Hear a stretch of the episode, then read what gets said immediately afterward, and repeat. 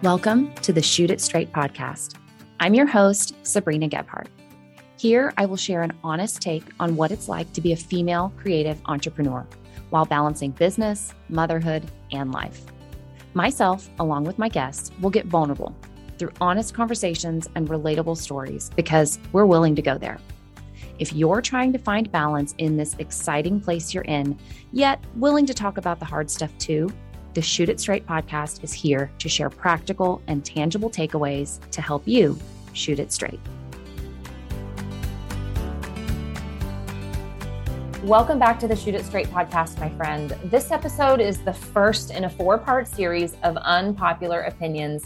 And man, oh man, I'm so excited to dive into this series because it is going to be such a fun chat. Okay, let's jump straight in and get this series kicked off. The first unpopular opinion that I want to unpack is this thinking that photographers have that is how many sessions you have on the calendar defines how successful you are. This is something that I see so often in newer photographers. And honestly, I see this in some super experienced photographers who could even be considered industry leaders in some eyes. And friend, this drives me absolutely crazy. Your success is not tied to how many sessions you have on the calendar. Your worth is not tied to how many sessions you have on your calendar. Your expertise is not tied to how many sessions you have on your calendar. Being able to say that you're fully booked months in advance is not a flex. Being able to say that you are slammed with 20, 30, 40 sessions a month is not a flex. Having to turn down personal and professional experiences because you are photographing sessions so much that you don't have time for anything else is not a flex. I think this opinion is so wrong, and I'm going to explain why.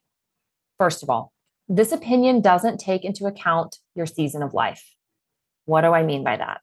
Well, the amount of sessions that you have room for on your calendar is going to be vastly different depending on what season of life you're in the single woman who's working a full time job versus the single woman running a full time photography business has very different availability.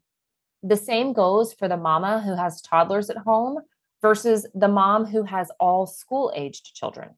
And what about the single mom with multiple businesses versus a mom who's homeschooling multiple children?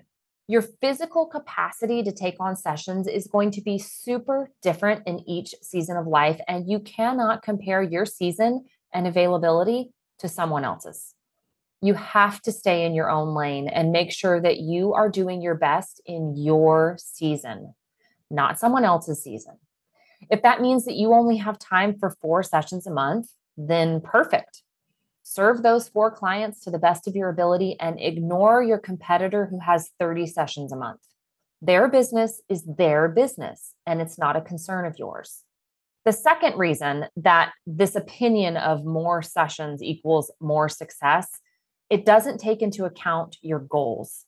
We all have different goals and things that are important to us unless your goal is actually to book as many photo sessions as possible. And side note, please don't ever let that be your goal.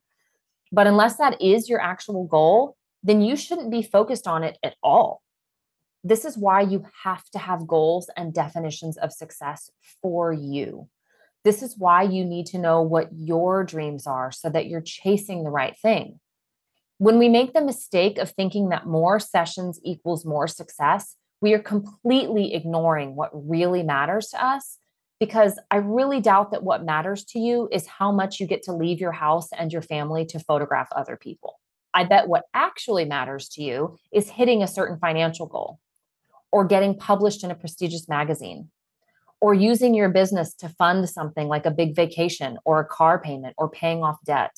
Or maybe your goal is to develop a body of work that is super consistent or to pivot into a new genre or maybe it's to be seen as an expert so that you can step into the education space. Whatever your goals are, whether I mentioned them or not, is most likely not related to how many sessions you photograph. Yes, even if your goal is a financial goal. Hitting financial goals is so important that there are plenty of ways to do that without trying to photograph as many sessions as possible. Let me take a brief pause and mention that if this is something that you are struggling with, the financial piece of your business, the working on your numbers, your profitability, your expenses, your rates, and potentially, most important of all, your money mindset. If this is hard for you, there are a ton of free resources out there, and I would encourage you to take some time to dive into them and do some research. And I will also mention that these things are covered in both my online course, The Aligned Photographer, and in my Root to Rise Mastermind. I'm going to have both of those linked in the show notes if you want to explore them. Today's episode is brought to you by Root to Rise, a four month mastermind and retreat for female photographers that is where personal development meets business growth. During the four month experience, students have weekly calls focusing on a variety of topics that both better their lives and their businesses. Think topics like goals, boundaries, money, and marketing, and many, many others.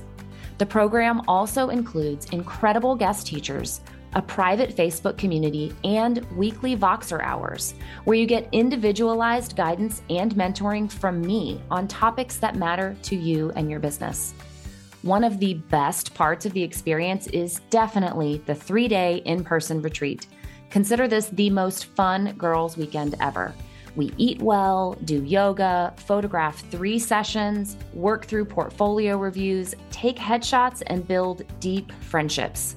I can tell you that the women who have gone through this program have had some absolutely incredible transformations, reached massive goals, and changed the trajectory of their businesses. If you want to get on the waitlist to be notified when enrollment opens again soon, you can head over to the link in the show notes and get on that list. And now, back to the episode.